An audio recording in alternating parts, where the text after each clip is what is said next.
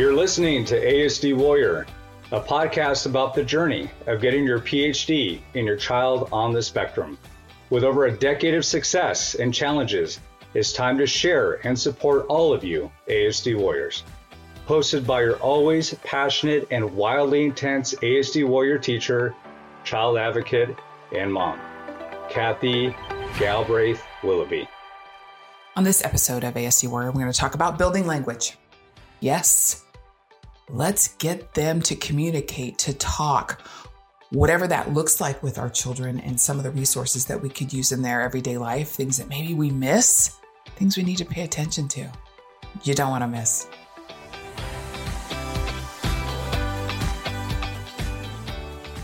I think when our kids at some point don't develop verbally, um, it's it's a little bit of a sign. And you know, for first time parents, for those of us that had kids previous, you know, there's every kind of excuse we go to to kind of deal with the pediatrician saying, hey, you know, by now they should be doing this. And you're like, eh, you know, it's a third child. Oh, my husband's very quiet. You know, whatever that is that we're dealing with in some sort of um, way to cope with maybe what we kind of know is there, but we're regressing very intensely.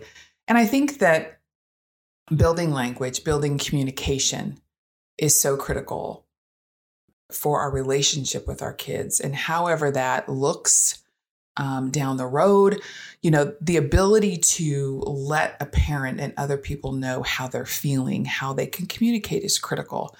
And some of the things that I think that I got caught up early on um, was, you know, oh, you know, he's just echoing. Like it's, you know, he's just repeating language. I'm like, oh, okay, that's not good. And the more and more I paid attention, I started to realize that some of those things that maybe would categorize and, and more kind of box check in that moment the diagnosis and the impact it has on their ability to communicate. It also was kind of a gift, you know, in a way that we look at it and how we use it and how they're trying to communicate with us and in a situation where it's not easy for them. Like it's not just clicking like it does for most of us, air quotes, you know, of, you know, we kind of learn language by listening, observing and and being intent when we're younger on on connecting.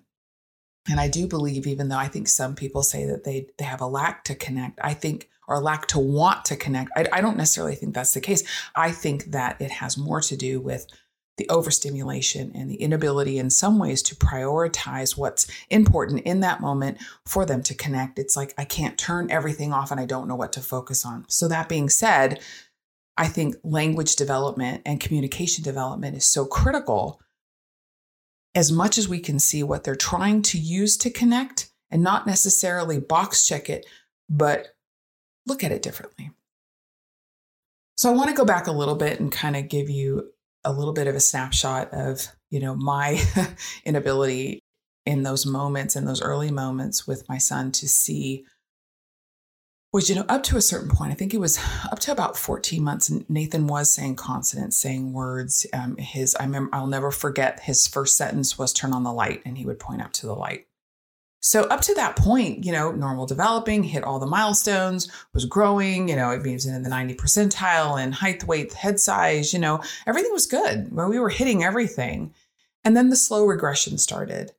You know, that moment where it's hard to pinpoint or see but they used to be reactive, meaning they were intent, they saw, they were able to absorb, um, and were in sometimes those moments of connection, right? And that reactiveness slowly turned into more of an introspective look. Some of us would have said to, about our kids that, oh, well, they just they analyze everything. They're going to be like those researchers. They're just taking it all in. They're not committing to the situation. And you know, again, we don't know and, you know, myself having two previous children that were older and neurotypical, kind of looked at, okay, he's the baby, there's a seven year gap and an 11 year gap with my kids. So he's, you know, he's totally taken care of and all that kind of stuff. So, not to digress too much, but it's, we don't see sometimes what was maybe reactive initially and how brain prioritization and, and overstimulation starts to get them to retreat um, a little bit and and overthink and analyze. But I, I think in a lot of ways it's just trying to prioritize the noise. And I think that there's sometimes that disconnect that happens. And and that's when we kind of start to see those um, regressive patterns. Um, and basically at that point, Nathan slowly lost his language. So, of course, you get the diagnosis um, after, you know, many things that you want to think of. Oh, they can't hear, different things that are happening. And I said in a previous podcast, you know, the whole gut punch thing was, you know, oh, it's not in his ears, it's up here and pointing to his brain, that something wasn't working right, right? And so then you're completely thrown into the diagnosis, the acceptance of it, the guilt that comes with it, you know, your child and their like the whole life plan that you've had in their head since the moment they appeared, you know, in your arms in the hospital bed is completely and totally changed. And there's fear. So when I talk about, you know, building language and kind of what I had to learn, um, and I'm one of those that I want to take it all in and I want to know the why about everything. Okay, so why are we doing this kind of therapy? Why is this important? Why in ABA are we focusing on this right now? What does it build to? Because I needed to understand not just, okay, they're in ABA and I'm going to go do the dishes. Things are moving. We've box checks. We're doing what we need to do. And I'm not, I'm not judging. I'm not saying that in any other way. It's just how my I work, right? But it was really important for me to know the why because it also was when I wanted them to redirect and and be a part of that conversation. And that also happened with speech. You know, we spent a lot of times with sounds and different things and what I found is that he learned language visually, not auditorially. And it'll probably be something that I say a lot. And and again it goes back to me understanding what his biggest gap is it is auditory. It is building imagery and understanding from voice and auditory input and not having some place where he can go in his head. If I could, you know, create it, it's like I do a lot of front loading with him. Um, and if I know they're going to study acids and bases in science, before he even gets in classroom and works with his teacher, we have watched YouTube's videos we have gone on to some of the different type of scholastic websites and we've looked at it. What does it mean? Let's talk about it. Do we have a visual of in your head what they're doing? And the reason why i say that is because it also was how we built language okay? But it's kind of a little backwards in a sense. What i started to notice was he was echoing a lot. He was saying things that he heard on his shows you know, and at first you're like, oh, okay, maybe this isn't good. Maybe this is something, you know, that I should kind of curtail or, you know, blah, blah, blah. You've got a lot of people, therapists like, well, he's not really talking, he's echoing. Okay, great. So it doesn't count. right? Like, I mean, he's talking, you know. And, you know, for me, I was always like his biggest cheerleader, like, yeah, and look at his facial expression when he says it. And then, you know, it was like trying to convince the therapists and and and educators that, you know, without their face kind of going, "Oh, Kathy, you know, let me explain this to you." You're like, "What? What? What does it mean?"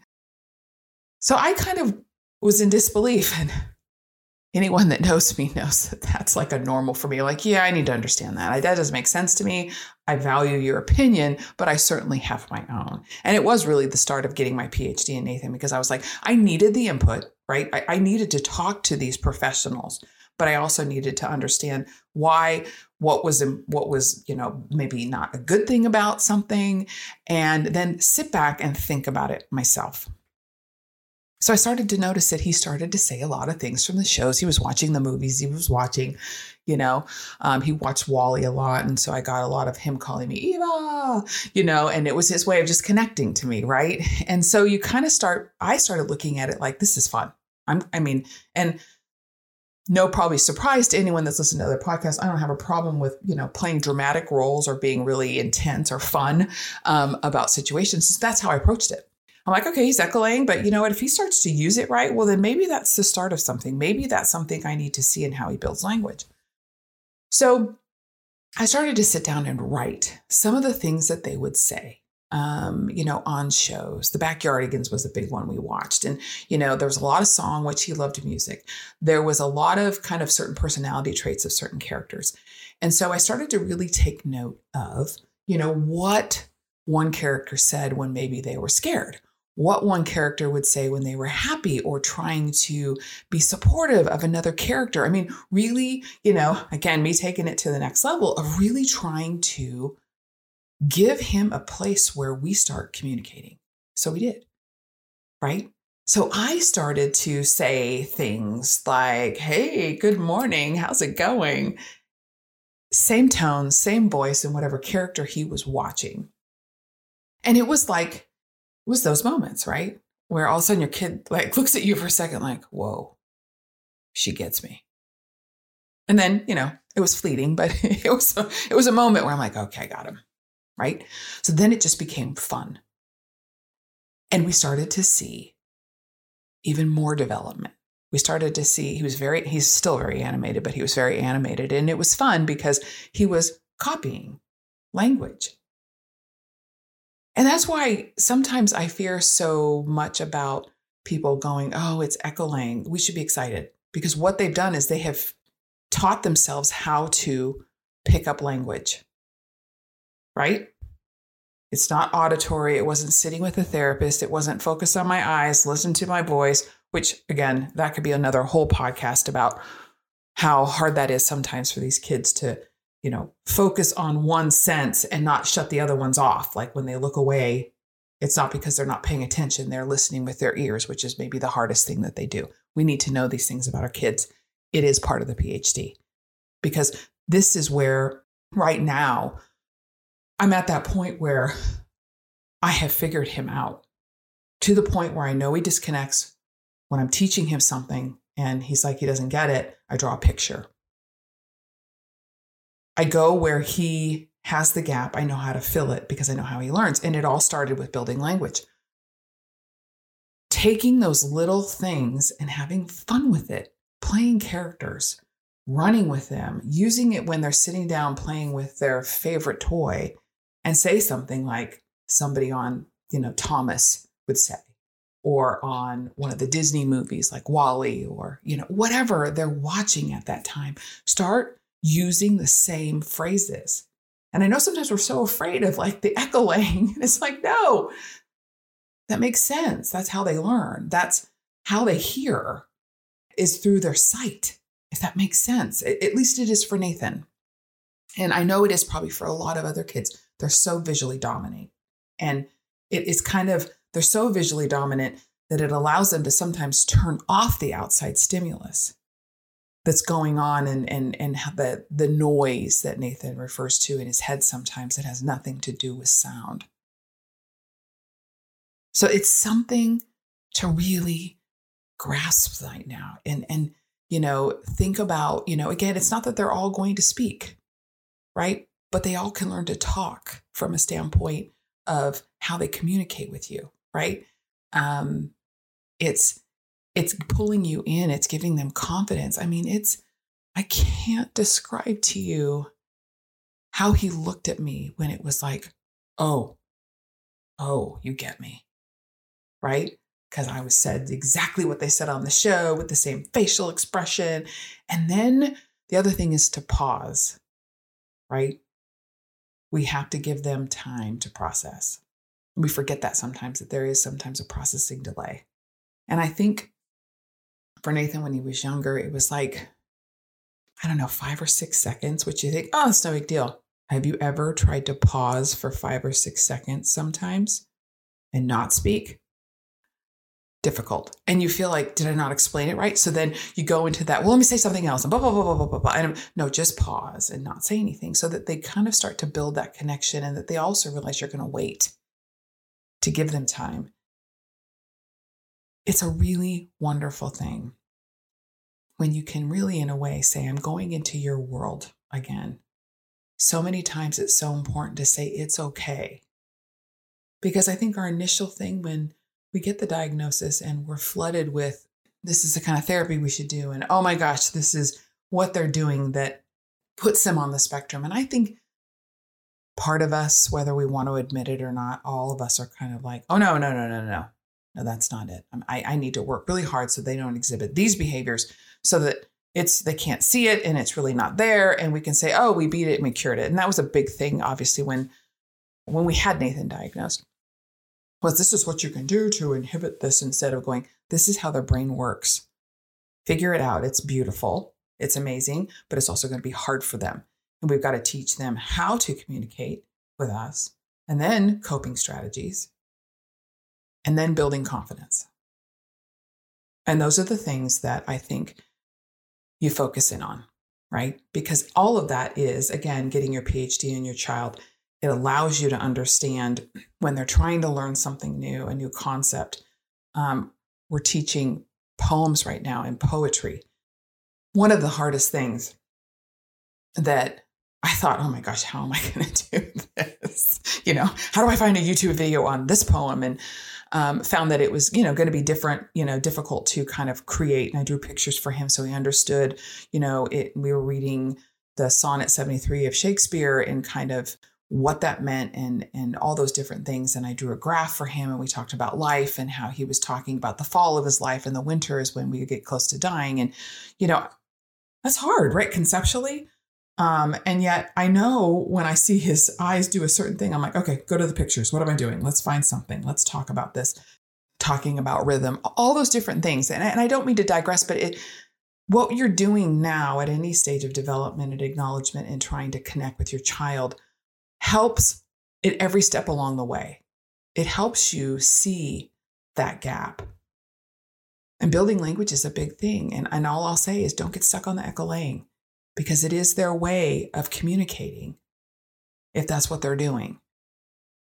If they are watching a show and they're repeating the same line over and over again, they're trying to, in a playful way, play with language.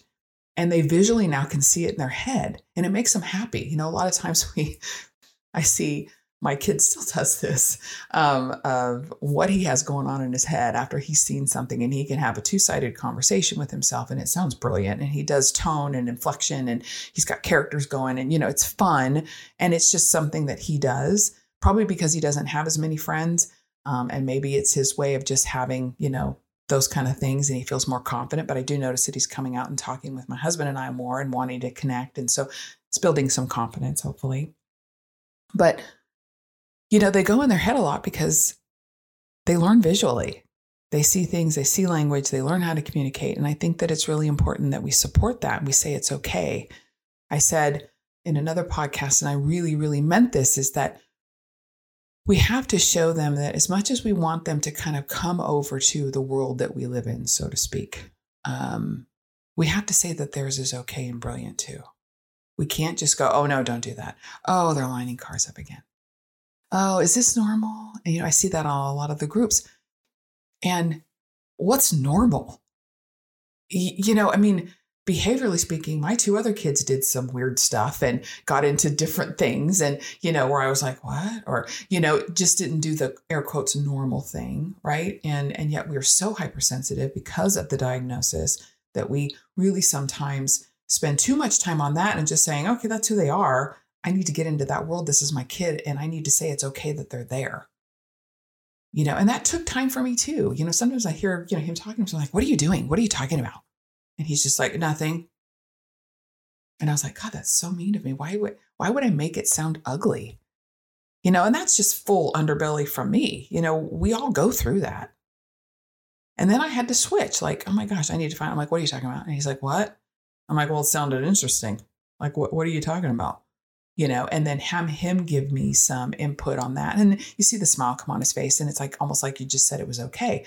So going into their world, saying that it's okay, then also being able to pull them into ours and finding that place in the middle where they thrive, right? And that they're open and um, accomplishing things that they need to to propel their life, right? So take some time and look at what they're watching write down some of those things that are said in the show, sometimes that they really react to. Again, it's like you're you're doing your own analysis, so to speak, on the couch. Turn on their favorite show and watch them. When do they get up and dance? What was said right before? You know, maybe we use that to create energy and you guys have a dance party without the show on, right? Or record the music and don't put the thing on, you know, the show on. And again, you start saying, gosh, your world is great and I want to be a part of it. It starts building connection and confidence. And you start to see that maybe they start to communicate more. Maybe they start to feel safe. Because feeling safe is something that, you know, we have to do for all of our kids, and especially our kids that all of a sudden get the diagnosis and they're going to school for early intervention. They have ABA at home.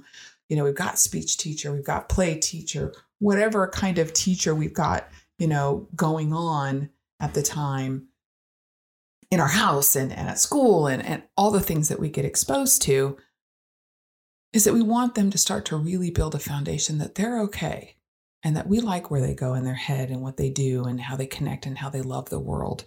Because let's be honest, a lot of times when they're in those spaces, they're so happy.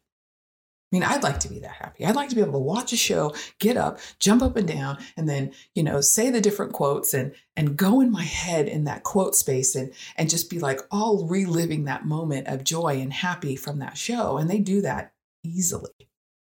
We want to say that it's okay. And then also that we connect to them. But we're letting them set the tone. We're letting them show us the shows they want. We're letting them you know, tell us what they want to say. And you'll start to notice that as they build their language or ability to communicate, they really use that language and communication style appropriately. That's where I fought a little harder with the therapist and, you know, them saying, oh, it's just echoing. I said, yeah, but you know what? He says it appropriately. Like he says it right in the moment. And that's when I kind of knew, like, hey, this is working. Like I got to keep connecting this way because they feel confident, right? I mean, take a step back for a second. They want to communicate, they're overstimulated in their head. It's hard to feel safe in a place that's just noisy, right? They're taking all of it in, they're having a hard time prioritizing. It's the disconnections that's happening they they don't understand things as fast because they've got to almost shut off half their brain to maybe listen to what you're saying. And then we're right there to keep talking keep talking you don't understand want me to explain it to you but, but slow down. Give them just time.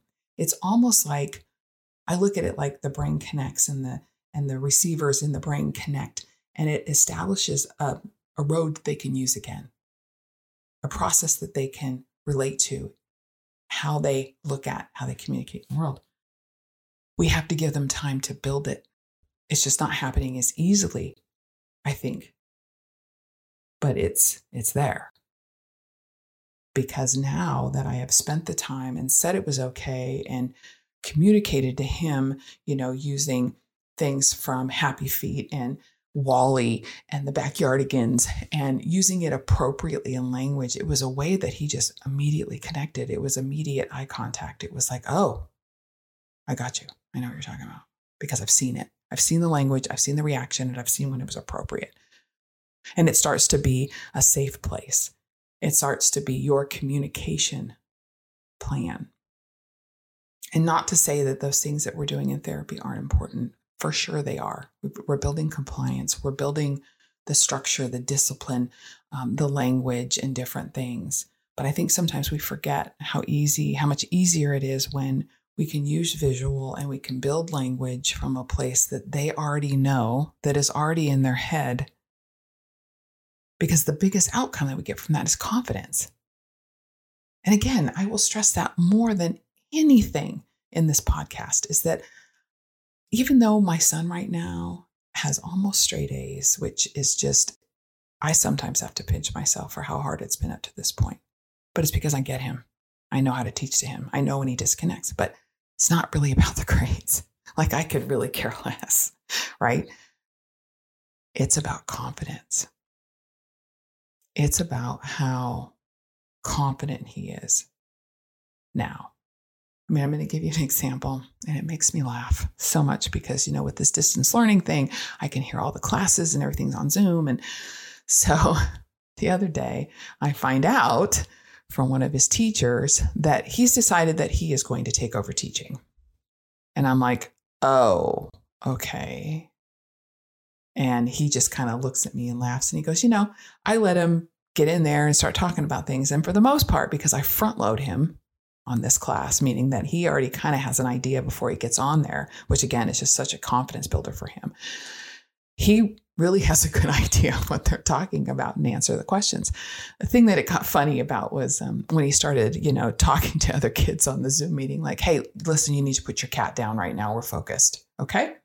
I'm like, his teacher tells me this and he goes, he says, Kathy, I just, I wanted to laugh so hard. And yet I was so like pleased that he felt so confident. But, you know, I, he, he told me he had to gently tell Nathan, like, hey, yeah, thank you so much. But, you know, I, I got this. I got this, you know, I'm, I'm going to step back in. And he's like, oh, okay, well, let me know when you need some help. Right. So you love the confidence. Now we're working on a little bit of the like, okay, let's, let's, let's say what's appropriate here when you're not the teacher, but a blessing nonetheless that he has gotten to that place where he feels that confident. And it's through school and communication. And we're working on the, the maturity aspect of it. Right. Um, and so we'll get there. That's something that they definitely will catch up on. And um, and so it's it was something that you know spoke to me today and a couple days ago about building language. And one of the things that I I guess I was frustrated about in the beginning because it was as if they don't learn it the way that is supposed to be in air quotes learned, then it's not right. And again, it was just me Joan of Arcing at that moment, going, no, yeah, that's not going to, I can figure this out. And it wasn't with the intent of doing a podcast and all this kind of stuff, but it was finding him, right? It was connecting. It's that love. It's like, it's the frustration. It's the head to pillow at night sometimes that you're quietly crying, you know, and getting your pillow all wet because you're like, God, I just have to figure this out and I don't know what to do. And I'm listening to all these professionals, and some of it makes sense and some of it just doesn't. You know, it just didn't make sense.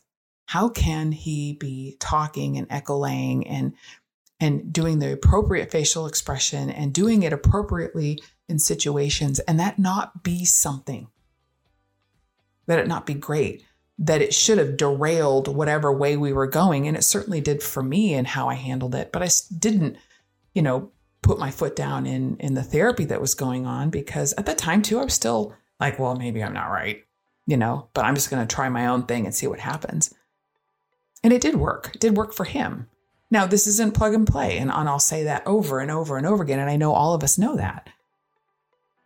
The diagnosis is not plug and play.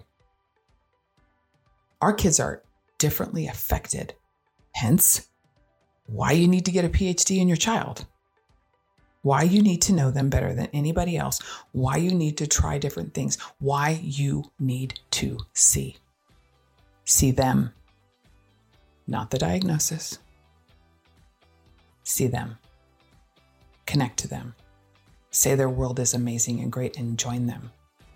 And figure out how to build confidence through knowledge, through connection, so that they can, in their way, communicate feel a part of, but at the end of the day, feel good about themselves.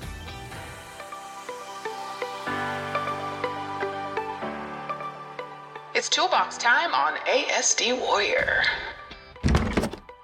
So, for this ASD toolbox, I want to focus on their language. How do they communicate? What are they watching? What are those things that you need to connect to? To figure out how to connect to them, to say it's okay, to build that safe place, to give them confidence in what they say, what they do, and how they convey it to you through communication, devices, talking, whatever that may be. So the challenge is identify those shows that they watch, identify that that energy change, the connection, how happy and joyful they feel. And write down some of the ways that those shows communicate, some of the characters they have. Start building that language that they already know and use it with them. See the connection. See if they look at you like, whoa, what just happened? Right? My mom or dad knows what's happening with me, knows how to communicate. You know, maybe they can see what I see in my head, whatever the case may be. You're going to see light and a connection. It may be for a split second, but it's going to change their ability to connect with you, communicate, and more importantly, their confidence in saying that I like where you're where you're going. I like what you watch. And I I want to say those things too and have fun and really show them that you're there for them. And it's also a way for you to start to identify that gap again, building that PhD in your child, seeing what you need to see, and connecting to them like nobody else can. So until next time, God bless. Thank you for listening to ASD Warrior. For more information and resources, please connect with us at asdwarrior.com. Subscribe and become a member of the ASD Warrior Village. Together, we can do more.